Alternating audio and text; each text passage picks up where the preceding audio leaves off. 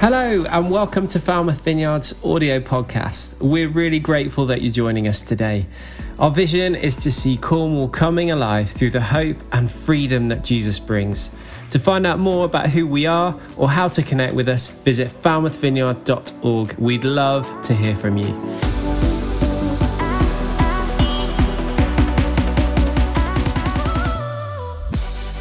We are starting a new series, as yet untitled something around the gospel.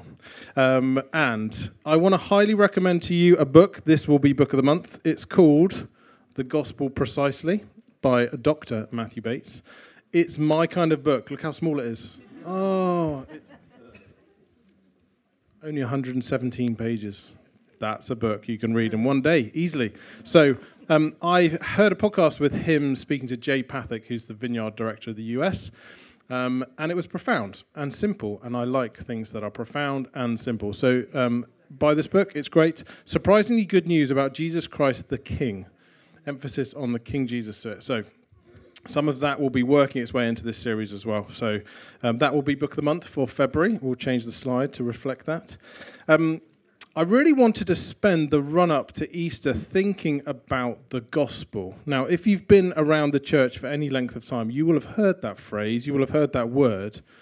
But what do you understand by it?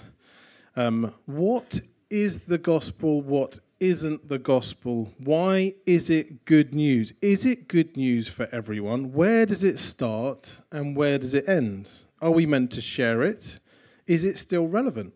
Those are just a few of the questions I had as we went into this, this series. My hope is that we would rediscover or discover maybe for the first time the truth and the urgency of the gospel, that we would be transformed by its simplicity but also its depth, and that we would be equipped, hopefully, to be able to share this good news with others. Um, but firstly, what do we even mean by the phrase gospel? Now, I was very tempted to show you the Bible Project video on this because it's, as usual, phenomenal. So you can do that in your own time. That's your homework. Um, it basically, this word gospel means good news. It comes from the Greek word evangele- evangelion. Evangelion, I've always heard it. Anyway, I'm going to say different ways. And this kind of phrase is of a messenger bringing good news or good tidings. Now, so say a war was won in the ancient world. They didn't have phones. They didn't have newspapers.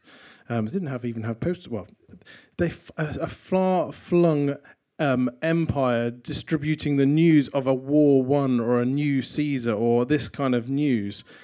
Um, they would have sent a herald, sent this messenger to bring this gospel, this good news. So a, a recent example would have been um, when the Queen died and King Charles was I don't know what the right word is, made king.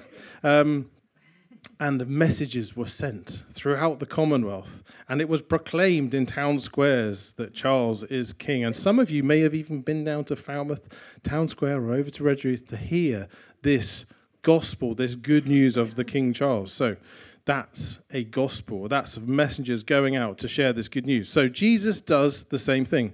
And we have four books of the Bible that are called gospels. They are the gospel according to Matthew, Mark, Luke, and John. So if I paused here, which I'm very tempted to do, but we're not going to, and said you had three minutes to explain to the person sitting next to you what is the gospel, what would you say?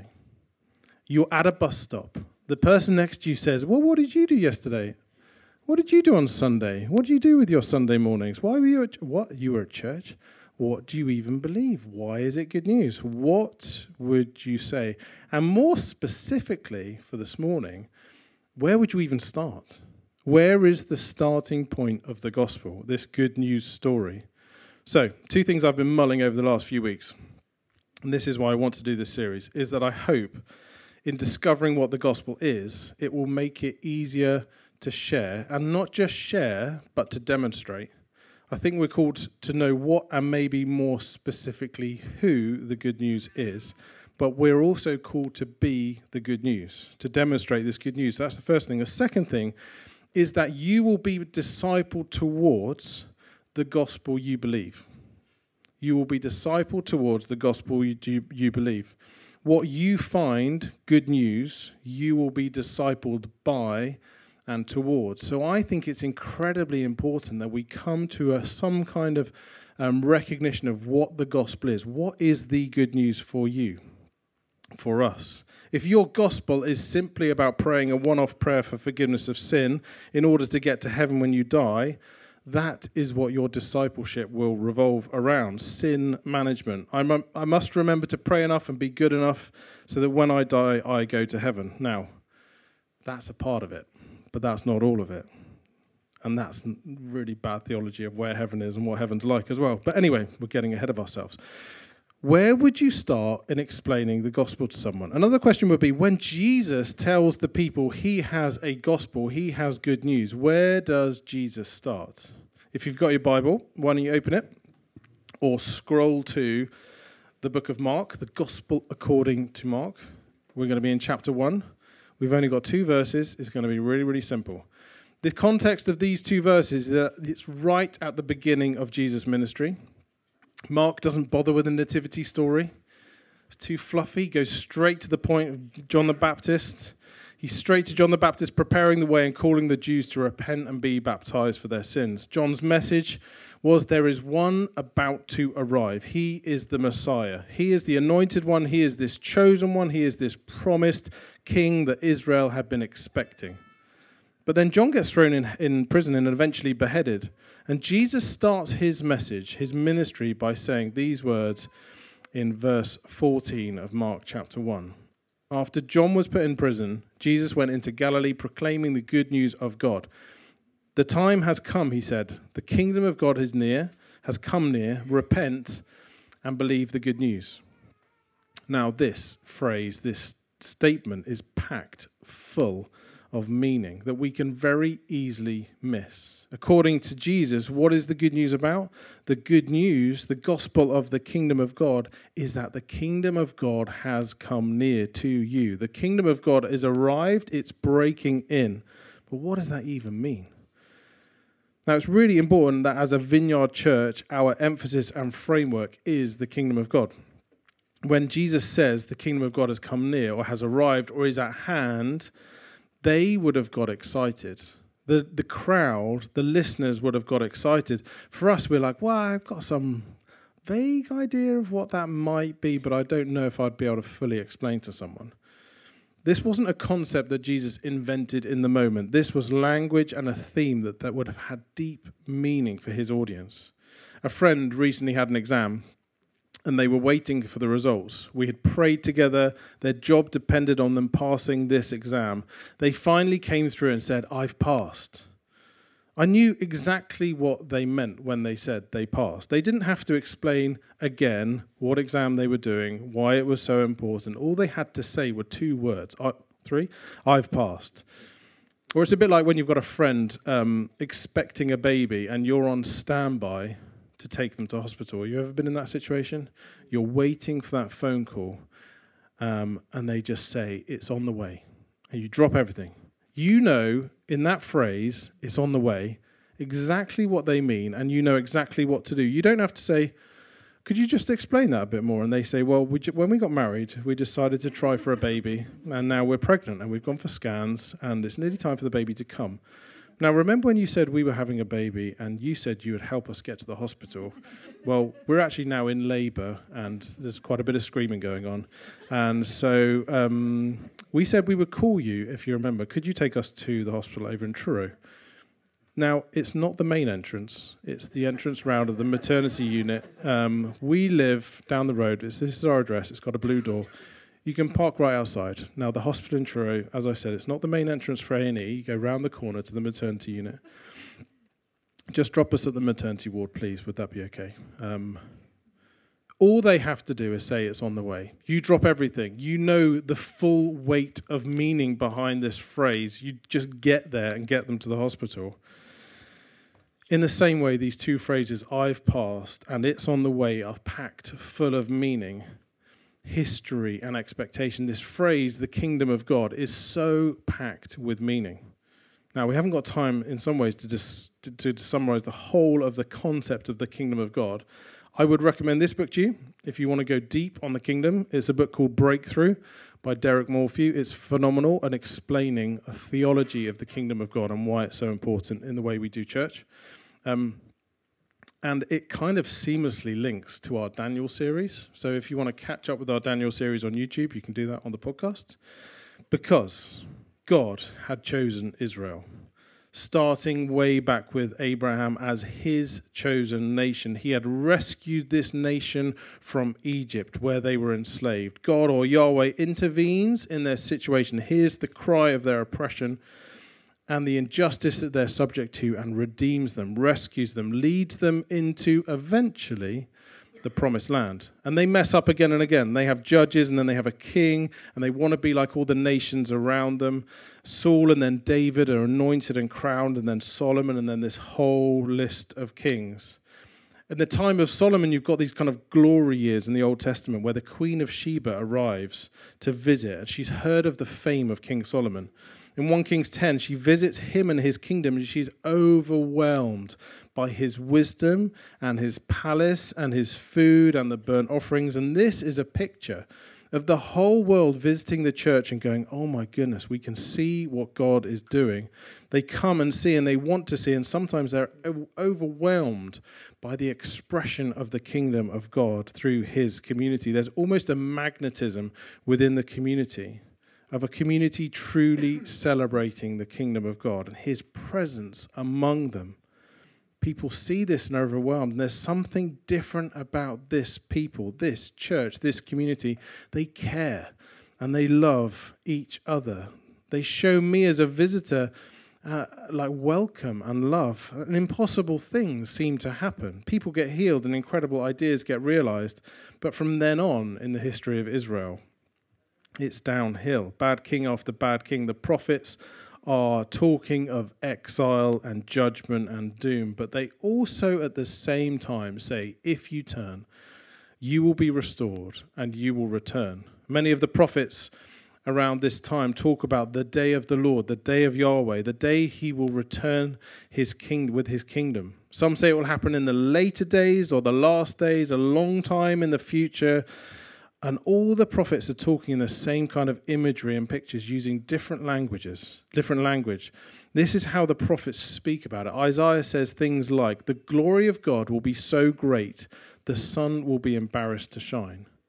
It will burst in like a great flood upon us. A descendant of David is coming who will be greater than he ever was, more anointing than David ever had. And all nations will be attracted to this person.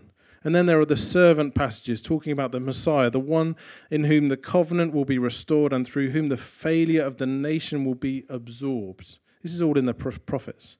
The coming of the Holy Spirit is depicted using image like a flood, transforming the dry wilderness into superabundance. God's people will flourish abundantly with the coming of this descendant of David. Not only that, there will be a forgiveness of sins. God will blot out the transgressions of his people. It will involve healing the sick. It will involve releasing from the releasing from every form of captivity. The blind will see, the lame will walk, the prisoners will be set free. He'll bring liberty from bondage and slavery. And then there will be peace and shalom at a whole new level. There are pictures in the prophets about the lion and the lamb and the child will be able to play together in the garden, and no one would eat anyone else. Death itself would be reversed. The dead will rise, and then there will be a feast of all feasts, eclipsing Solomon's table. And God will be the host. All nations will be his guest, and the best of meats and fine wines will be served.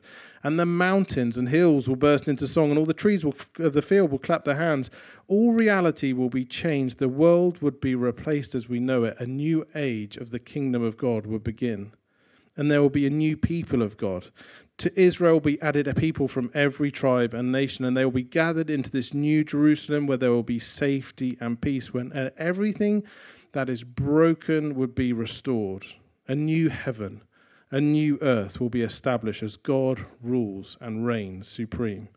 Everything evil will be judged, and every ruler who's opposed will, God will be brought down, and God will remove everything that's evil and that has come against his kingdom when the kingdom of God comes, that is what will happen.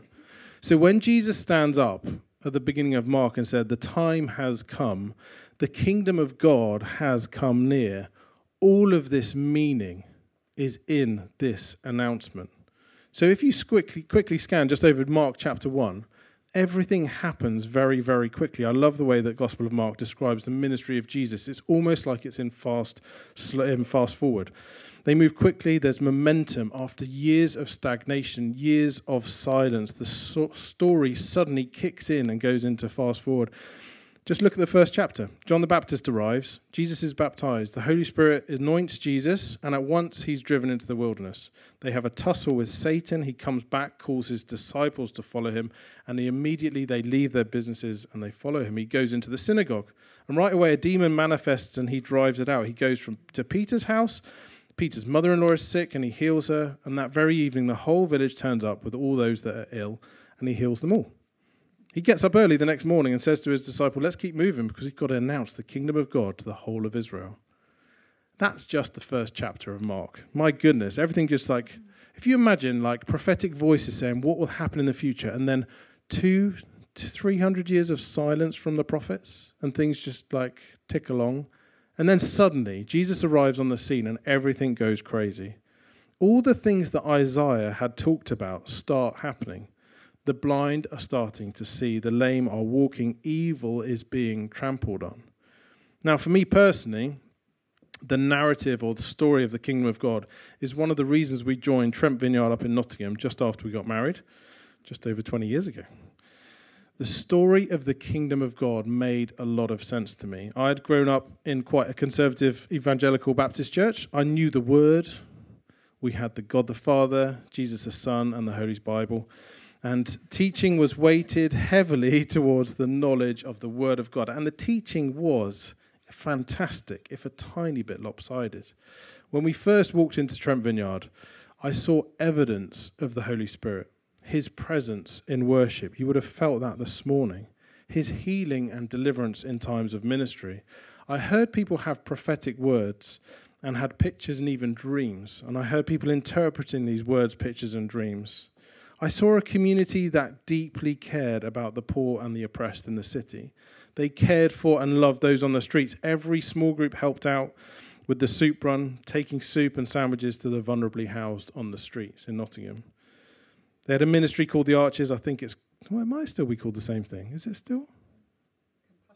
Compassion Ministries. And it's now, it used to be in a couple of railway arches, and now it's got a ginormous warehouse. It used to provide just furniture for households that had been provided by the council, sometimes empty houses and flats to live in, whether it was asylum seekers or refugees, or those getting their lives back together after fleeing abusive relationships or addiction being broken. They might be given accommodation, but quite often it was empty and quite often it was horrible. But I had a problem seeing all this because all I'd ever known was that I was a sinner and I needed to repent from my sins because one day I needed to get to heaven. So I needed to be as good as possible to make sure that happened. The issue that I had was that I didn't have a theological framework to fit this expression of the church and the kingdom together. I thought that this stuff wasn't actually meant to happen. I thought it wasn't about works, it was about faith, and it absolutely is. And then I heard this theology, this concept of the kingdom of God. And I started to realize that actually Jesus talked a lot about the kingdom of God. It was a big deal to him. The starting point of the gospel is the rightful king has arrived in history. He's anointed by the Holy Spirit at his baptism and declares that his kingdom is near and is at hand. And that is very good news. Jesus announces the emergence of the gospel of his kingship, his reign, and his authority, his kingdom in Luke 4, verse 18 and 19, where he cites Isaiah again and says, The Spirit of the Lord is on me, because he has anointed me to proclaim the good news to the poor. He has sent me to proclaim freedom for the prisoners and recovery of sight for the blind, to set the oppressed free, to proclaim the year of the Lord's favor.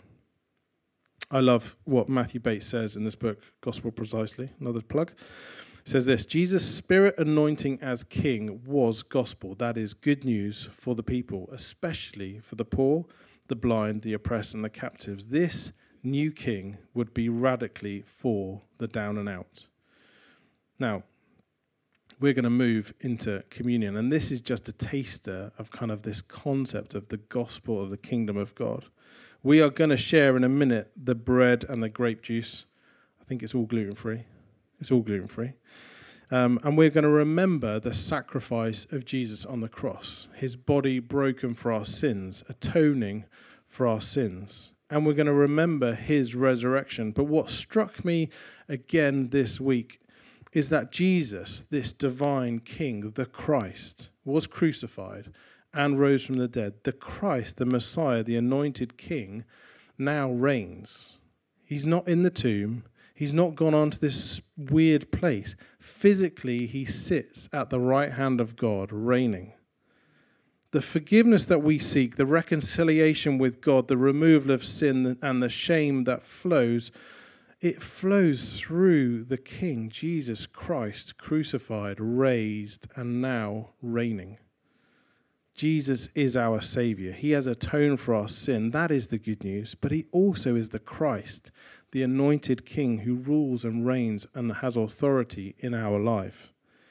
So, the question we have to ask ourselves as we come towards the bread and the grape juice that remind us of this sacrifice is Are we submitting to the rule and reign of King Jesus the Christ in our lives? What areas of our life do we need to bring under his authority? Where does he need to speak and move? Jesus ascended to the right hand of the Father. He is alive and he is king. If you think of the vision that Stephen has as he's being stoned, as he's being martyred, he sees heaven open and he sees Jesus seated at the right hand of the Father. Actually, he sees Jesus stand up and come towards him. Anyway, is Jesus getting 100% of your loyalty? Our discipleship journey is slow or maybe quick. It's that journey of submitting our lives to His authority. It's not easy, is it? We don't like to give up control. But then as we submit, we partner with His mandate, His co mission to proclaim the gospel of the kingdom. That is good news because King Jesus is alive. His reign has started. It has broken in heaven, has broken into earth. Is it here fully? No. We still see pain, we see suffering. There's an aspect of the kingdom that's not yet. It's here, and we see amazing healings, but we also see people not healed. We see incredible acts of deliverance and people set free from oppression, but we still see areas of the world and areas of the country where people are still enslaved. It's now and it's not yet. Paul says this in Philippians chapter 2, just to bring this into. Is the communion stuff? That'd be amazing. Yeah, great. Um, so, Paul says this and I love this because I think it kind of summarizes this concept of who Jesus is and why he's so important. Paul says this, verse, uh, chapter 2, verse uh, 1. Philippians. Therefore, if you have any encouragement from being united with Christ, if any comfort from his love, if any common sharing in the Spirit, if any tenderness and compassion, then make my joy complete by being like minded, having the same love, being one in spirit and of one mind. Do nothing out of selfish ambition or vain conceit. Rather, in humility, value others above yourselves, not looking to your own interests, but each of you to the interests of others. See, the nature of the kingdom is the nature of the cross. It's about sacrifice, it's about preferring others first. Verse 5 In your relationships with one another, have the same mindset as King Jesus, as Christ Jesus, who, being very in very nature God, did not consider equality with God something to be used for his own advantage. Rather, he made himself nothing by taking the very nature of a servant, being made in human likeness, and being found in appearance as a man, he humbled himself, being becoming obedient to death, even death on a cross. Therefore, God exalted him to the highest place and gave him the name that is above every name that at the name of Jesus every knee should bow, and in heaven and on earth and under the earth, and every tongue acknowledge that Jesus Christ is the Lord, to the glory of God the Father. That's why we can sing. We want to speak Jesus. We want to speak Jesus. And I hope as we move through this sermon series, we will get good at this language of the kingdom, speaking Jesus, speaking his breakthrough, speaking the anticipation and expectation of God moving, not just in church meetings, but wherever you are during the week, wherever I am during the week. That's my hope. So that's just a taster. Kind of feel that's a little introduction to the concept of the gospel of the kingdom. We're going to move seamlessly into communion and we're going to slightly change the format just to keep you on your toes. There's lots of gluten free bread and grape juice. We are going to dip the bread in the grape juice. Okay? We've gone from Baptist to Anglican in one week. but I love it. I love to keep you on your toes. If you go to grab the cup and give it a sip, please don't. Please don't. It would just be. Ruth did this once. No, I'm not going to share the story. Um, ask her about her embarrassing communion moment. Um, there's more than one there. So um, I, I, I hope in this invitation to this very simple meal of bread and grape juice that we just discover again some of the depth of God's love for us. That He would send His Son not just to be an atoning sacrifice, but to rule and reign in our lives and in the world through His community. And so the invitation here is to say, Yes, Lord, I take this. I remember this. I remember what you have done for, for me. Empower me to be your good news this week, wherever I'm going. Let me pray, and then we're going to have two stations, one at each corner at the back and one here at the front. Or we're going to have one. I'm going to look for two, just two at the back. Sorry, that's this one's just for me. Perks of being a pastor. I get a whole jug to myself. Amazing. Um, yeah. So if you recognize this is a really simple meal, it's profoundly deep though. If you recognize your need for Jesus this morning, you are so welcome to get involved in this. If you're not sure who Jesus is and why he's so important, then just let this go past. It's absolutely fine. There'll be plenty of people in the room that are just discovering on that journey of who Jesus is and why they have want to have faith in him. So um, yeah, just grab a little bit of bread, dip it in the grape juice, and then you can either eat it there or you can take it back to your seat. So let's just pray, wait on God. Lord God, we thank you. We thank you, God, that you had a plan to rescue us from ourselves, from the sin that entangles us, from the behaviors, the attitudes, the mindsets, the addictions that have entangled us. That plan was your son, Jesus. And, and as we come this morning, just to remember to recognize um, what he did on the cross and where he is now reigning. Lord, we just pray you would break in um, in deeper levels in our lives, that we would find the strength and the um, empowering, empowering to submit more and more deeply to you. Lord, I pray as we go through this physical action of taking the bread and the grape juice that you would remind us of what you've done, but you'd also bring to mind areas in our lives that needs to be submitted to you. And we thank you that you have made the way, that we can be reconciled to our Creator God. And we worship you and we bless you and we give you glory. In Jesus' name, Amen. I think the band are going to come up. Music will be played. Holy chaos will ensure ensue as you find two stations one either side. You might want to come back. You might want to do it. You can do it as a family. You can do it as friendship groups. Absolutely fine. Or you can do it by yourself. Do whatever you think would help. Yeah, and we're in no rush. We've got a bit of time, and then we'll do some prayer. That'd be all right. Thanks, Steph.